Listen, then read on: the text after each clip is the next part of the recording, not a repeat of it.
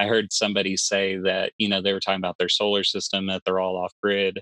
And people are so amazed that they're, they, you know, have energy for free. He's like, well, I don't have energy for free. I just bought 30 years worth right at the beginning.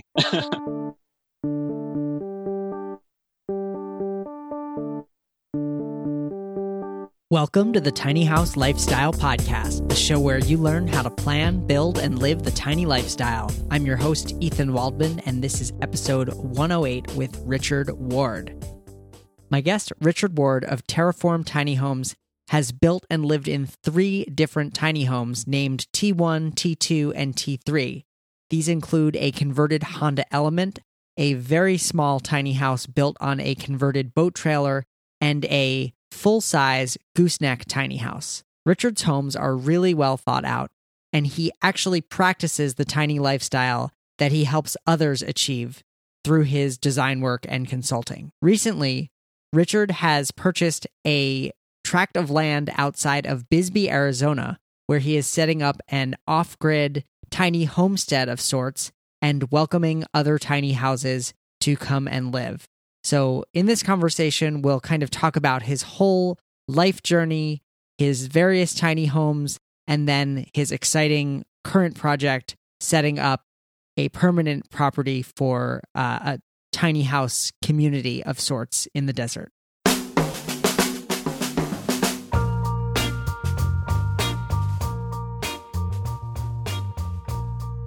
Are you fascinated by the tiny lifestyle but not sure if living in one is for you? Relax and let your tiny dreams run wild while you color 15 unique tiny homes inside and out.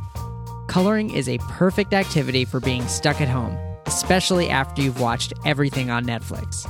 The Color Me Tiny coloring book includes a variety of tiny houses on wheels and the beautiful nature that surrounds them. The images all come from real photos that highlight the broad range of tiny house shapes and sizes. Each featured home also includes an interior scene to show what it's like to live in a tiny house day after day. So, if you want to color a tiny Vardo on the beach, a cozy tiny house on wheels nestled in the snow, or several homes that feature their four legged occupants, Color Me Tiny is for you. Color Me Tiny is on sale for just $9.99 and ships free via Amazon Prime.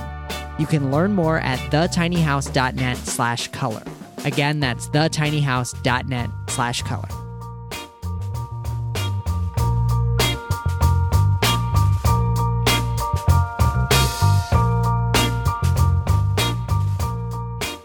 All right, I am here with Richard Ward from Terraform Tiny Homes.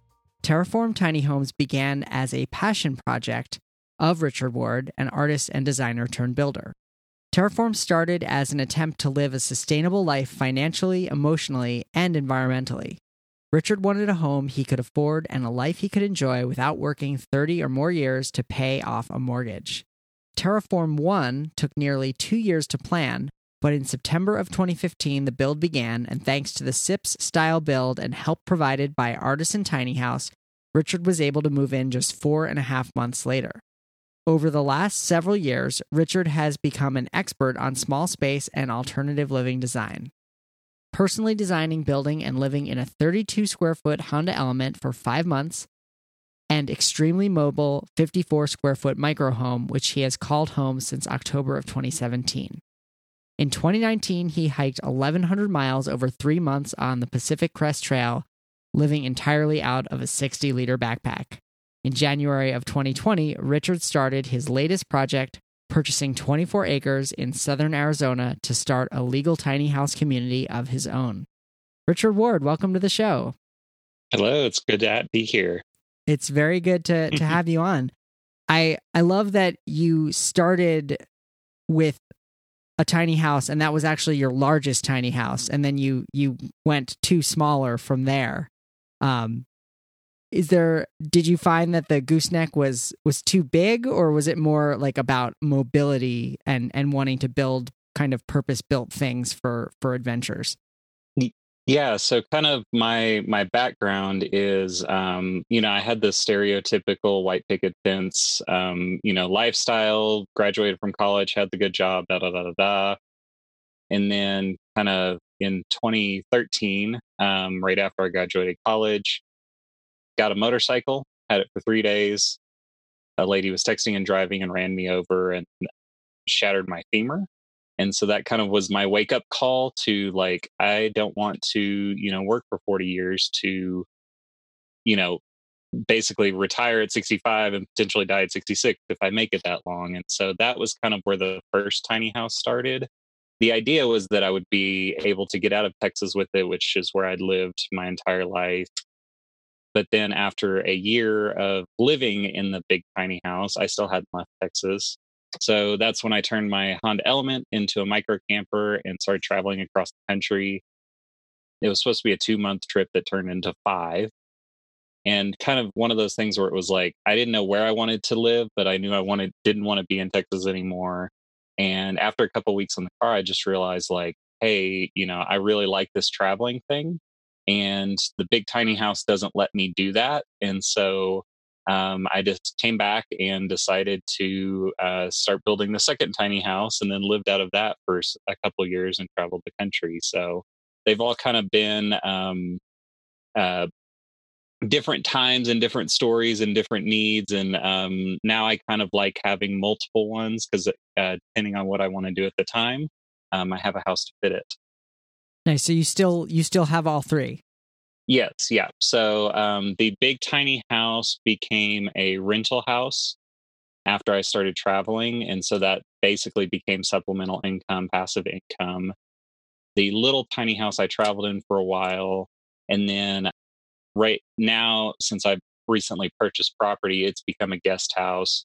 The big tiny house I'm actually moving back into, and then um, currently working on plans for a 800 square foot shipping container house as kind of a more permanent homestead now that I own property and have a legal place to park. That's awesome. So when you refer to the the little house, you mean T3, the micro home. Yes, yeah, okay. that's the 54 square foot tiny house. Um, I've actually sold the Honda Element I lived in and bought a Toyota 4Runner, but I've spent I've decked that out as well with solar panels and water tanks and cell phone booster and bed in the back kind of thing and made it into a stealth camper and actually spent a couple months in that just traveling for fun um, two winters ago nice i know the honda element has has a cult following for how kind of utilitarian it is um, do you miss do you miss it I loved my Honda Element. The only reason I sold my Honda Element was because it wouldn't tow um, my big tiny or my little tiny house it just didn't have the the towing capacity. So I bought the 4Runner, and um, I've loved the 4Runner too, um, just because of you know what it can do. Uh, but I definitely miss my element. Yeah, I, I actually have a friend here in Burlington who just had to kind of retire his element with 301,000 miles on it. Um, not because like mechanically it's fine but the the frame and body is so rusted that he can't pass inspection. And now the uh, like his the local shop has basically said we won't work on this because it's too much of a liability. So um, he's very they sad just, but yeah they're amazing. yeah. Yeah that in the 4Runner too they like i think i bought mine with over 200000 miles on it and i have 260 on it now and it, it has never had an issue um, which is amazing. Yeah, and and for you now that you're in the Southwest too, I feel like that's such a much gentler climate on on cars versus the Northeast here, where we put salt all over the roads and it just rots out your car in ten years. Yeah, yeah, for sure. I've never had that issue.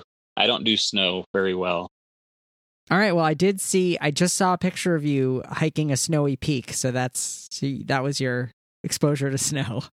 Yeah, so I did. Um, I did three months on the Pacific Crest Trail this last summer. This year was uh, literally the worst snow year on record for the Pacific Crest Trail. We had, I think it was 352% snow or something like that. And so we did uh, six weeks straight hiking through snow every single day, camping in the snow. Oh boy. Over, it was through the um, basically like the Muir Trail area through uh, Giant Sequoia, Yosemite, uh, Kings Canyon National Park, all of that. And I mean, we were hiking through 20 something feet of snow any given day. And yeah, got caught in a thunderstorm at 14,000 feet in the middle of the night. Uh, with avalanches going down and everything like that. And so after that, I'm like, I'm done with snow. I'm buying something in southern Arizona. We may get a day of snow a year, but that's about it. So, uh, yeah, I'm definitely more warm weather oriented and heat oriented coming from Texas. Sure, sure. Now, was your um was T1 already kind of well outfitted for the climate that you've now moved it to?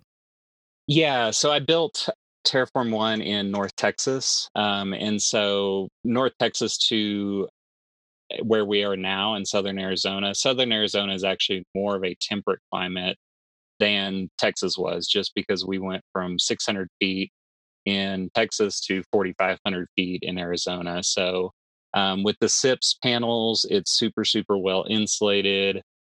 The only thing that's going to be an interesting challenge is um, now that I'm completely off grid, um, running an air conditioner this summer is going to be an interesting challenge because I've only lived in T1 on grid. So it will actually come here uh, 1st of March or 1st of April, sorry, is whenever I'm pulling it out and so i'm gonna i'm gonna have to do some modifications to it to get it off grid worthy because it wasn't intended for that originally but like i said i've already built a couple houses i can figure it out. Are you planning to kind of build a little almost an accessory structure to T1 where you'll house like batteries and the inverter and those kinds of things or are you going to try to build it into the house so I actually already have that. The one of the first things um, I did whenever I got to this property was build a little storage shed, and that hold the batteries and all of that. Um, I actually have a Tesla battery bank. It's pulled out of a Tesla car, which is really cool. And then I think we're running 1100 watts of solar right now, which will upgrade eventually. Um, but basically, I think it was like a Black Friday sale thing, and it, they were like 60 bucks a panel so I bought all of them. and uh, so right now, kind of the what's kind of nice about owning property, which I've never had before, is I can build stuff that's permanent. I've always lived in people's driveways. Uh, with the little house, I live either in backyards or mostly on BLM land, on public lands, and would kind of every two weeks, which really limits what you can do as far as permanent fixtures.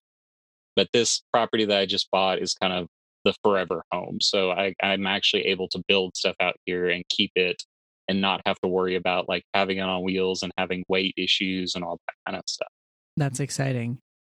Do you do you have to like know somebody who knows somebody to get one of those Tesla battery packs or is there like an established way to get a battery pack from the car? Cuz I know there's there's the Tesla Powerwall, but I'm I'm guessing that's something different than what you have. Yeah, so the the um, battery bank I got is it's an actual Tesla battery out of a car. So basically, the car gets wrecked or something like that, and they strip it out. They're readily available on eBay. Um, the one thing that I would learned whenever I was doing research was look at the manufacturer or look at who's pulling the batteries, basically um, and read reviews and see if they have a warranty. So I was able to find a reputable source pretty easy with a Google search. They had several hundred positive reviews and they have, I think, a two or three year warranty on those batteries. And they they make sure that like the car was wrecked and the battery wasn't damaged or something like that. It wasn't they don't pull anything out of a car that has had like electrical issues or, you know, computer issues or anything like that. So eBay is a great source for that. I think for a 240 amp hour battery, it was like $1,200 delivered. Nice. So, what are the benefits of going with, you know, a, a used Tesla battery versus, you know, buying golf cart batteries or other deep cycle batteries?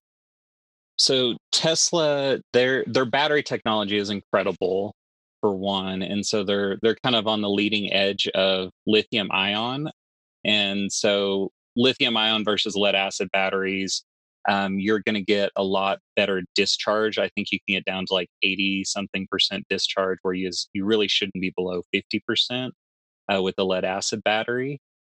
And then also, you know, it's a big battery. It's 240 amp hours and it, it only weighs about 60 pounds. And it is about, I want to say like three feet long by like two feet wide by about eight inches deep. So it's a very small battery for the size that you're getting. So for something that's especially something that's mobile where weight is a big concern, like, you know, the 60 pounds of lithium ion batteries versus several hundred pounds to get that same exact weight or same exact power output for a lead acid battery. And then they'll just last longer. I think these batteries are rated for like 20 to 30 years. So kind of where I'm at right now, starting up on this, my thought is to buy the best that you can buy um, and invest in the front end. And then hopefully in like a year or two, everything will be a lot cheaper. like I won't have to be spending thousands of dollars every month to get everything because everything will be established. So I heard somebody say that, you know, they were talking about their solar system, that they're all off grid. And people are so amazed that they're, they, you know, have energy for free. He's like, well, I don't have energy for free. I just bought 30 years worth right at the beginning. right. So what has been uh, your so you, so is this Tesla battery going to be able to provide enough juice to run the AC? I hope so. Yeah. Um, I'll need more panels, but I think the battery itself will be enough to run um, in air conditioning. Luckily, we're in southern Arizona. Sun is plentiful. The worst we've had out here in the last two and a half months was like three days of gray. And so with three days of gray, you know, I that was the only time I ran the battery down um, to kind of a scary level, but um, I'm not too worried about it. Probably because the the whole idea of this area is that we'll have a community. So eventually, I will be doing the a shipping container house, which will be the permanent home. Terraform One will become a guest house. Um, currently, I actually bought a RV as a temporary solution because we bought the land in January, and then um, Terraform One was rented through the end of March. So I had about a three month period where like T1 wasn't, or T3, the little tiny, tiny house wasn't really feasible to stay in. Um, it was still kind of getting repaired. So eventually we'll have Terraform 1, the RV, and then Terraform 3 as guest houses for. Um, we're going to be doing what's called Workaway, which is basically a work exchange program. So people come out, they help, you teach them stuff, um, you feed them, you house them, and then they provide usually between 20 and 25 hours of work on the property per week. And it just kind of helps build a community. So the idea is that we'll have the big house and then we'll have multiple tiny houses and then also clearing spots for people to come in and uh, park for a day, a week, a month, whatever they want to do. And either, you know, do work exchange or, you know, just kind of park and be a good person kind of thing. Yeah, and so it, it sounds like you want to create a place where people with tiny homes can can go temporarily or maybe for long term. Yeah, absolutely. We've had a couple people, a couple van life people come out that are friends of mine and they've stayed for a couple days at a time. We've got 24 acres, so it's it's a big piece of property and it's really gorgeous in the a little horseshoe of mountains um, and we're kind of in this perfect little location between um, Sierra Vista, which is uh, it's a town. It's not very exciting, but they have you know Home Depot and all the amenities you may need, and then Bisbee, which is a really cool artsy music um, small town, um, and just tons of hiking and stuff. So the idea is that you know there's not much out here right now, but the idea is that we bring the people that we want around us here, kind of thing, nice. and creating a destination for people uh, whether they're looking for kind of a longer term thing or if they're looking for just come out like a stop on a trip across country kind of thing, come out, enjoy campfire sort of deal. And what are the regulations like around tiny home living and, and building where you are? Um, so we, I specifically chose we're in uh, Cochise County, and what's awesome about here is this is uh, they have a thing called the owner builder opt out, which basically allows you to opt out of building codes and inspections, everything except for your um, septic system. And so that's why I specifically chose here because I think it was 400 bucks for 400 ish for the permit and for the um, uh, septic permits and all that kind of stuff. And what that allows is basically you you drop a plan of your site map as long as you're 50 feet from your property lines and 50 feet from any wash. Um, you can basically build whatever you want without having to have building inspections, building codes, all of that. You're supposed to follow building codes and just kind of like how the tiny house thing is. It's like follow building codes, but it's common sense building codes. Like do stuff that's safe. The spirit of the law, not the yeah. yeah. yeah, exactly. It's like do stuff that's safe, obviously, because you're going to be living in it. But like the reason I bought here specifically was because of that opt out, um, because you can have. I'll be in. I'll be building a shipping container home, um, but you can actually bring a tiny house out on to land that you buy here, put it on blocks, and take the wheels off, and that can be a permanent residence like indefinitely. Uh, you have, I think it's three years to build your home. And in that time, you can live. So, what we're doing basically, you have, uh, are living in the tiny house legally, um, which is considered your RV. Um, even if it's not RVIA certified or whatever, they just kind of consider it an RV. So, you have three years to live in that. And then during that time, you'll build your permanent home. And then, as I think, as long as you show progress, you can get a one year extension. So for us, it's perfect because anything's on wheels isn't considered, you don't have to have permitting for. So that's why we can have like other tiny houses on wheels that are occupied as long as they don't have quote unquote utilities, which um, I think hooking it up to solar and hooking it up to rainwater collection doesn't count as utilities because it's not in the grid. And then uh, we'll have our main house kind of thing, which is permitted, but we can build it however we want to build it without having to worry about having inspectors out and paying all that extra fees and stuff like that. So, yeah, that sounds pretty sounds pretty great. Yeah, it's it's it's like the one little loophole that's kind of um, that I've found that's like a tiny house little safe haven. Um, and land out here is super cheap.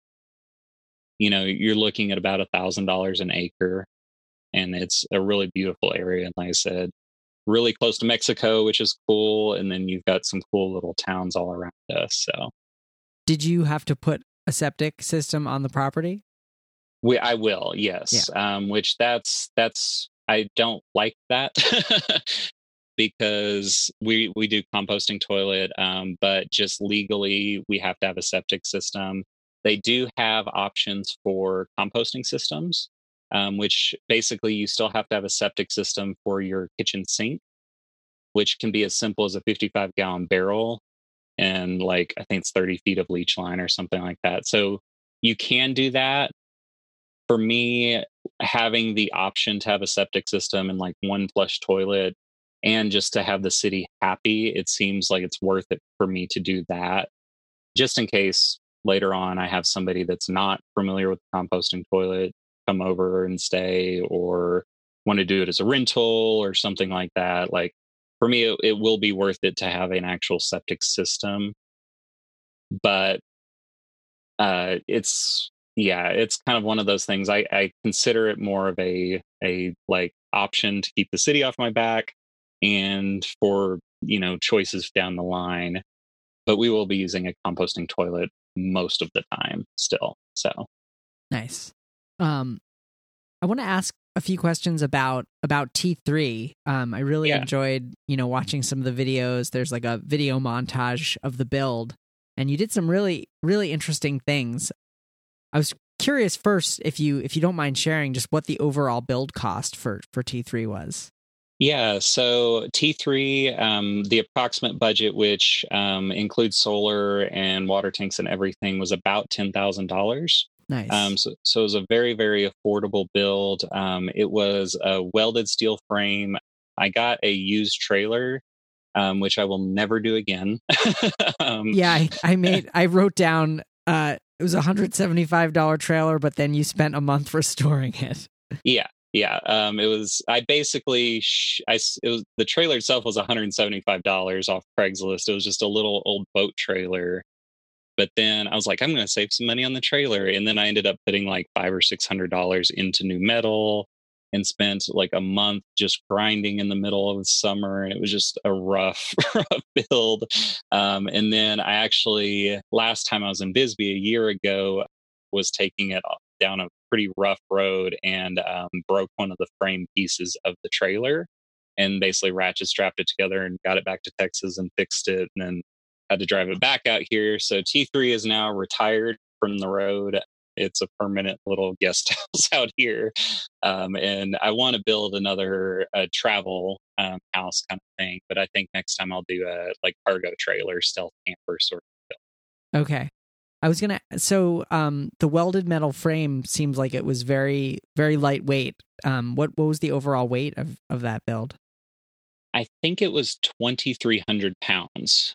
So nice. it was extremely light. Um, the trailer, it's a 10 foot tiny house, 10 by uh, 6 interior. And so it was very, very easy to tow. Like the roof height, I think, was under nine feet. And so the idea was that it was kind of like a teardrop trailer meets tiny house, um, was the concept behind it. And the reason was I wanted to be able to travel full time and move, you know, every couple days with it. And it worked really well for that. Um, it was kind of meant as a three seasons home. Again, I don't like snow. I don't do cold very well. and so the idea was that when the weather starts getting bad, it's not super well insulated and it doesn't have air conditioning. And so it would force me to go where there's nice weather because I learned from when I was in Texas. If I do have a really nice insulated house and air conditioning and all that, I'll just never leave Texas, even when the weather's bad outside. And then I just stay inside and then get sad so is it insulated at all?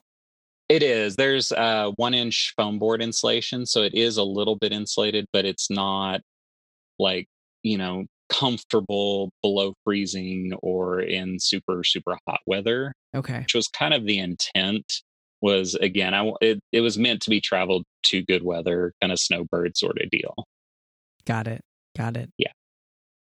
I'm curious. Um, you know, for me personally, you know, I, I did this big bicycle tour and that preceded my my desire to build a tiny house and it was when I, you know, got back from that trip being fully kind of separated from my normal day-to-day life that I was able to kind of see that a tiny house was what I wanted to do. Yeah. I'm curious um you know, it sounds like your motorcycle accident kind of pushed you in a similar way like it kind of helped you clarify things i'm curious how you know hiking the pct or 1100 miles of it that's a that's a major adventure and a major undertaking. I'm i'm curious how that changed your thinking or changed your life. Yeah so that was uh, hiking the pct was i mean literally one of the best things i've ever done with my life. It was um, like i said this year was one of the hardest years to do the trail, which you you sign up for your permits almost a year in advance, so you don't know this before you go in. But it was kind of one of those things where the desert was about 700 miles, and I the before doing the PCT, I had only been backpacking by myself three nights total. And so I was just kind of like, you know, I'm gonna try it and do it, and you learned as you went, kind of thing. Just like like building a tiny house. I, I like the tiny house was a a big leap of faith where it was like I had no idea what I was doing before I started building the first house. Like I had no background in construction or architecture or anything. Um, but you just take it day by day, step by step kind of thing. And doing the PCT, it was just eh, you have this simplicity in your life that's really beautiful because your only concerns are getting to your next point. Like, what am I going to eat? You know, it's very, very simple. You'll get, we did, I think it was 23 days with going into town once. And during that 23 days, we had cell signal maybe three or four times. And that going from like uh, my my normal business where I work in like marketing and like it's always chaotic and stuff to just I just got to walk today was was an amazing amazing experience and then also doing the Sierra, which like I said, I'm from Texas. I don't do snow, and then going six weeks through like the worst snow possible and coming out on the other side of it, you just kind of feel like you can do anything. And nothing in my life will be worse than being on top of a mountain at the middle of the night in a thunderstorm with avalanches going around you. That puts life in perspective. so, um, yeah, I really, I really love the trail, and I really want to get back out there. And I finished PCT, and then um, also on my bucket list, hopefully fall will be the Arizona Trail. Nice, and you can always come to to Vermont and do the long trail. Oh yeah, yeah. I, it's a good one. Yeah, I've heard good things. Um, and the the AT's fairly close, right? Yeah, they they act the AT intersects with the Long Trail. They kind of um split and the AT goes up through Maine and the Long Trail goes goes through Vermont. Okay, cool, yeah. cool. I haven't explored the East very much. I've always been a West Coast person. Well, do the do any East Coast stuff in the summer and fall, and you'll you'll avoid the snow. Yeah. but so uh, back to the kind of the PCT experience. Were you like already thinking about buying land when you did that, or was that kind of a decision that you came to after after the big hike? Um, I think it was so whenever I left um, on my Honda Element trip back in that was 2016, kind of the goal was to find home. And I didn't really know where that was. And it took four years, but the idea of like settling down someplace was in my mind before the PCT. The PCT was kind of, I saw it as my last big like adventure kind of thing um, before kind of finding a place to set down roots. That being said, not my last adventure by any means, but um, like kind of that last big push. Things just kind of worked out really well where um, work got really slow. And so I was like, I was able to take on the opportunity to take on the, you know, traveling for three months without cell signal and stuff like that. The other thing was, it was, I wanted to challenge myself to see if I could run a business from the trail, which was really difficult, but it was doable, um, which was really cool. And so there was there was a lot of different things, and then also you know we talk about minimalizing and you know getting rid of stuff and figuring out what you actually need. And so I thought that literally carrying everything that I possibly needed um, would kind of help put that in perspective to the extreme, which was was really cool. It just it was kind of one of those things. I guess I boil it down to like being able to say that I walked all the way from one end of the country to the other is something that I wanted to do in my life. Uh, and so taking six months to do that was worth, you know, having that story for the rest of my life, which still got to go back and I got three more months on the trail at some point. But yeah, it's, I kind of had the idea of buying land, but I didn't know exactly where. And then came back down to Bisbee. I was here last year and spent about three weeks here and just kind of fell in love with the area and decided to come back and start looking. So nice. And are, are there are a lot of land available there? So where we were, I got very lucky. And so there wasn't a lot of this kind of area.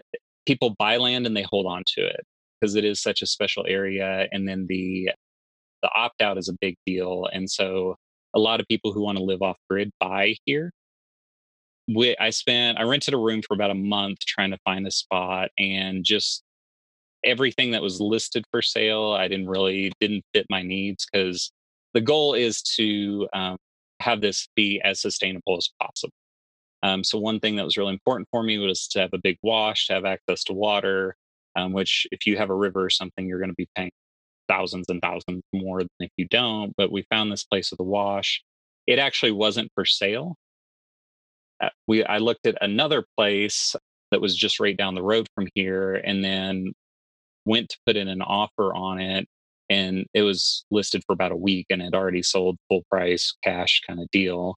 But I talked to a neighbor whenever I was there, and he directed me to the guy that owned this piece he said he may be interested in selling it. And I met with them and actually bought it just, you know, uh, owner to seller kind of thing without real estate agent, all that. The other thing we were looking at was the purchasing tax liens, basically tax lien investing. Um, so Cochise County has a thing where you can see all the tax liens, and then basically you can buy the tax liens and then potentially foreclose on a property. So kind of what I was doing was looking online, finding these tax liens, looking on another website to see who, figure out who owned it. And then the idea was to, you know, if somebody owned it since 1990 or something and they had never done anything with it, there's websites where you can find people's phone number, email, address, you know, all that kind of stuff. My idea was to reach out to those people directly and say, hey, you haven't done anything with this property in like 20 years you've got a tax lien on it. Like, would you be open to an offer? Luckily, never had to kind of go that way because I uh, ended up finding this guy that was uh, wanted to sell half of his land. Um, but uh, you kind of have to get creative whenever you're buying in a desirable area. But like I said, the tax lien investing, uh, I can recommend for people who are looking to buy a couple years out to start investing in a property. And I, I talked to some people that they got like a forty thousand dollar lot for like five grand. Um, they had to go through the whole process of foreclosing on it and all this kind of stuff. But if you have the time and the patience, uh, you you can get some good deals that way. But that's not ultimately what panned out for you. No, we ended up finding a person who, um, just an individual who he hadn't listed it for sale. And uh, I made him an offer and he accepted it. So that was just kind of a, a chance coincidence that we I found this property. Nice. Well, congratulations. It's it's been exciting. I I follow you on Facebook and I've seen some posts about it and it's it's always exciting, you know, also having kind of always rented a spot for my tiny house. I've never been able to do anything permanent either, so I can yeah. you know, it's very appealing to be able to really like build, you know, outbuildings and do some cool projects that you just wouldn't do if you had to move them later. Yeah, yeah. Like I just got in um, the soil for my raised beds yesterday, and so it's like I've I've never been able to have a garden. I don't really know anything about it, but I was like, yeah, this falls in that sustainable living kind of thing. If I can try and grow my own food and take on that, and then uh, we'll be doing. I'm I found access to a bunch of um, uh, oil drilling gas pipes that were free basically kind of I'm picking those up this next weekend, and so I'll be able to build some really good rain rain water collection structures.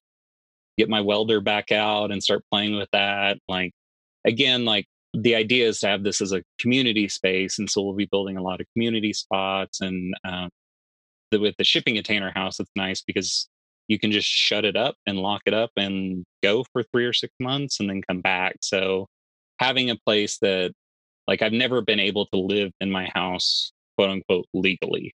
And so this will be the first place I'll be able to live in my tiny house where I don't have to worry about getting evicted. I don't have to worry about the neighbors getting ticked or anything like that. How how are you approaching the the shipping container build and how far along are you on the design? Um so basically i'll be building it from scratch um, like i said i have some welding experience with the a little tiny house. The idea is that I'll have two 40 foot shipping containers on the ground level and then a 20 foot shipping container on the, the top level, which will be kind of the bedroom. It's very, very new. Um, I've only been on this property a little over two months now. And so we have three years to build. So, kind of the goal is to get in all the community infrastructure. Um, we're still hauling in water, um, like five gallons at a time, kind of thing. Um, so I, I, need to get those systems in place before I start worrying too much about the shipping container house. I have started playing in SketchUp a little bit, and so I would say really, right now I'm still in the dream phase of um, kind of re- researching and thinking and all of that. I do. I have found a guy that they'll deliver the shipping containers, I have a source on it. It's just finding the money right now to you know put in the i'm trying to get a 10,000 gallon water tank get in the you know rainwater collection stuff get in all those which is very very expensive right now yeah i mean you're setting up a a home in in the desert yeah it's i mean we're completely off grid and so everything is uh, we don't have any any access to electricity uh, so we have to do solar for everything. Luckily the, the bisbee area we get 19 inches of rain every year so it's actually a really wet climate for the desert. And so you do have enough rain to live completely off rainwater. So that's why i'm doing rainwater collection instead of a well system just because the well I, I priced everything out and the well was going to be a lot more expensive and the well you get not as good quality water and it's not as reliable and you have pumps and stuff that can break in the future So I would rather build a giant shade structure and then be able to collect my water just off the rain, uh, which is kind of, I think it's kind of cool. Absolutely. So you said something before that really piqued my interest, which was running your business from the PCT trail. How did yeah. how did that work? so um, I do marketing and design. So um, now we've actually grown to it's myself and eight other people. And uh, when I was on the PCT before or before the PCT, like I had a couple people that would kind of help, but I had hired a designer before the PCT to kind of cover stuff while I was gone, and then um, basically I had my satellite phone, and um, that way I could get uh, text messages at least in and out anywhere. So if there was ever emergencies, he would kind of cover that kind of stuff. I would get to towns about once a week and go to a library and spend three or four hours on the computer and you know respond to all the emails I had to respond to and do all the administrative work I had to respond to. But it was kind of it was a challenge for me to kind of let go of my business a little bit and trust other people um, and trust some more trust my employees to kind of handle some of our bigger accounts. Uh, luckily, my biggest account they had a, a shift in management, so they had kind of dropped down significantly. So I was I was getting enough work to sustain myself, but not not the volume that I'm doing kind of day to day, and especially right now. But it was kind of one of those things like I wanted to be able to run a business from kind of more hands off I did travel to Europe for three months a couple years ago, and so I was able to run my business uh, completely from online from Europe.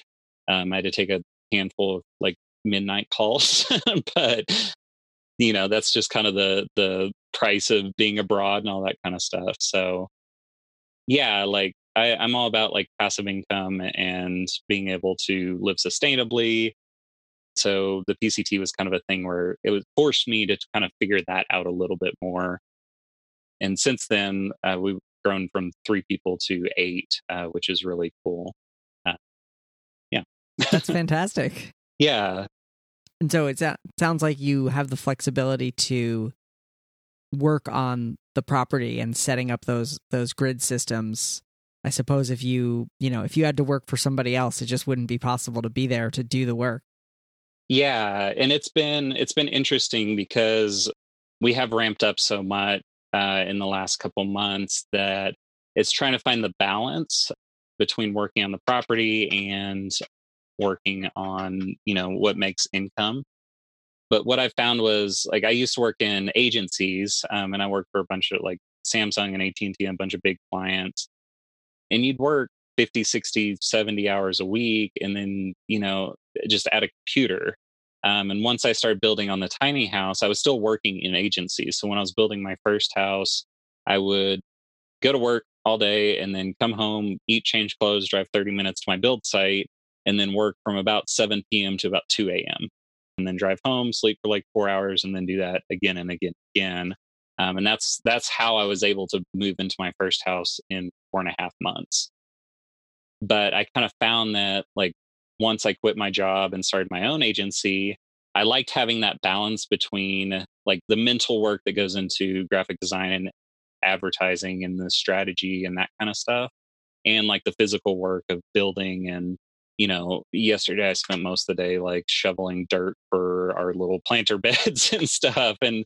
it's exhausting but like i wouldn't want to do that full time and i wouldn't want to do like just sitting at a computer all full time but finding a balance where you can still move, be active, and do some more like mentally stimulating work is really, really nice. So.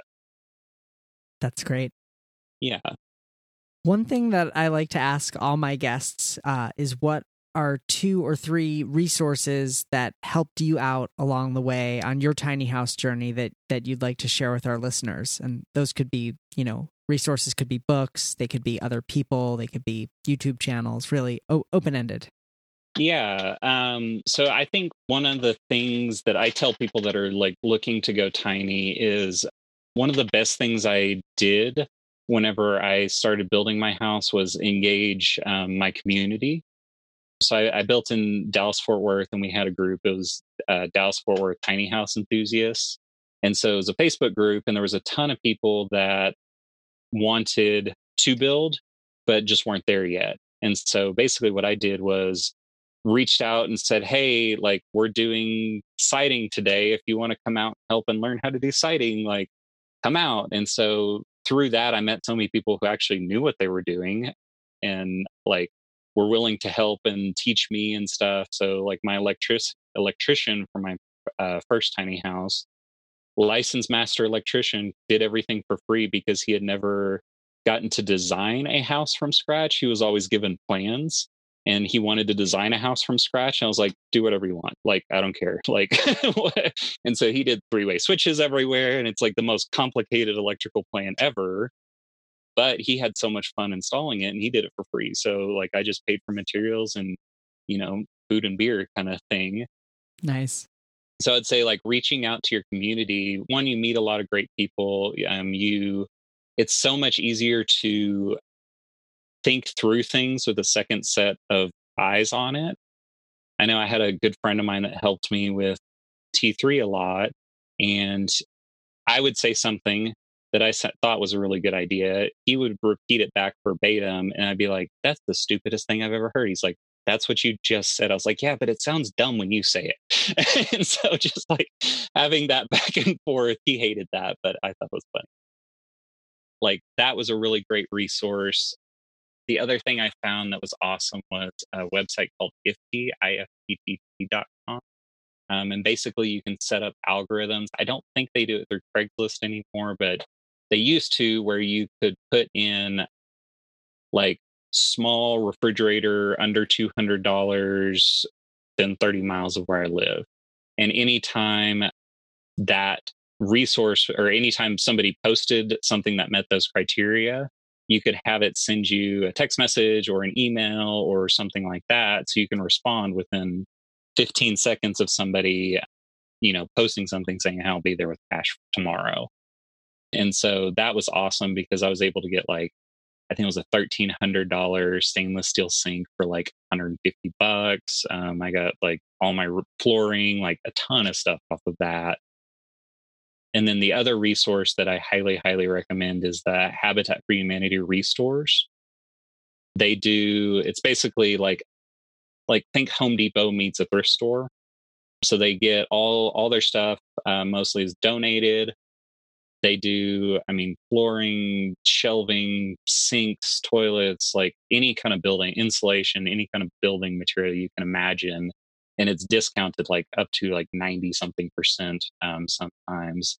So i would luckily my big biggest client is habitat for humanity and so i worked on the restore a lot and so i did all their marketing and stuff. So i would get their spreadsheet of stuff that was you know the next sales for the next six months and i'd be like okay they're doing a sale on window and windows in three weeks i'm going to wait three weeks to get my windows nice nice so that worked out really well yeah so your recommended resources to do the marketing for Habitat for Humanity? No, I'm just kidding. Yeah, make friend. No, but like seriously, friends, you can make yeah. make friends with your Habitat restores. Because I went in and I, I, did. They they knew me there, and um, I would ask them like, "Hey, when when do you put out new items?" And it would be like on Tuesday mornings. We'll we'll put out the new stuff, and so I would be there at Tuesday morning and get all the good new stuff that's you know not taken yet. Nice yeah so I, I, a lot of my stuff i'm i'm a big fan of like reusing and salvaging and pulling stuff out of dumpsters and use what you have it, instead of having to buy new stuff and new builds like so much stuff goes into the dumpster that's just good building material they just bought extra and it's too expensive for them to ship it back so they throw it away there's a ton of resources out there to get really, really cheap or free building materials. Um, you just kind of have to know where to find them. And yeah, making friends with people. Make friends with the um, the lumber guy at Home Depot, the guy that cuts the wood. So I made made good friends with him because I would come in like he were. I, I would always on my first build come in in the evening after work, and it was always the same guy working, and he loved me because um, we'd talk about the tiny house for like half an hour and he'd do all my precision cuts for the big sheets of plywood. I'd have to do like 30 or 40 cuts. But he liked it because he got to talk about the tiny house and it kept him busy. And he actually came out the first um, tiny house exhibit I did and brought his whole family. He's like, I helped build this. so, yeah. That's fantastic. Really great yeah. advice. Um, Richard Ward, thank you so much for being a guest on the show. This was a really fun conversation. Yeah, thank you. thank you so much to Richard Ward for being a guest on the show. You can find the show notes, including links to Terraform Tiny Homes and lots of photos of Richard's homes at thetinyhouse.net slash 108. Again, that's thetinyhouse.net slash 108. And don't forget to get yourself a copy of Color Me Tiny, my tiny house coloring book for children and adults of all ages. You can get that at thetinyhouse.net slash color. Again, that's thetinyhouse.net slash color. The price is uh, a special right now for people staying at home of just $9.99 with free shipping to the United States, and that is through Amazon. So you can go right to the product listing at thetinyhouse.net slash color. Well, that's all for this week. I'm your host, Ethan Waldman, and I'll be back next week with another episode of the Tiny House Lifestyle Podcast.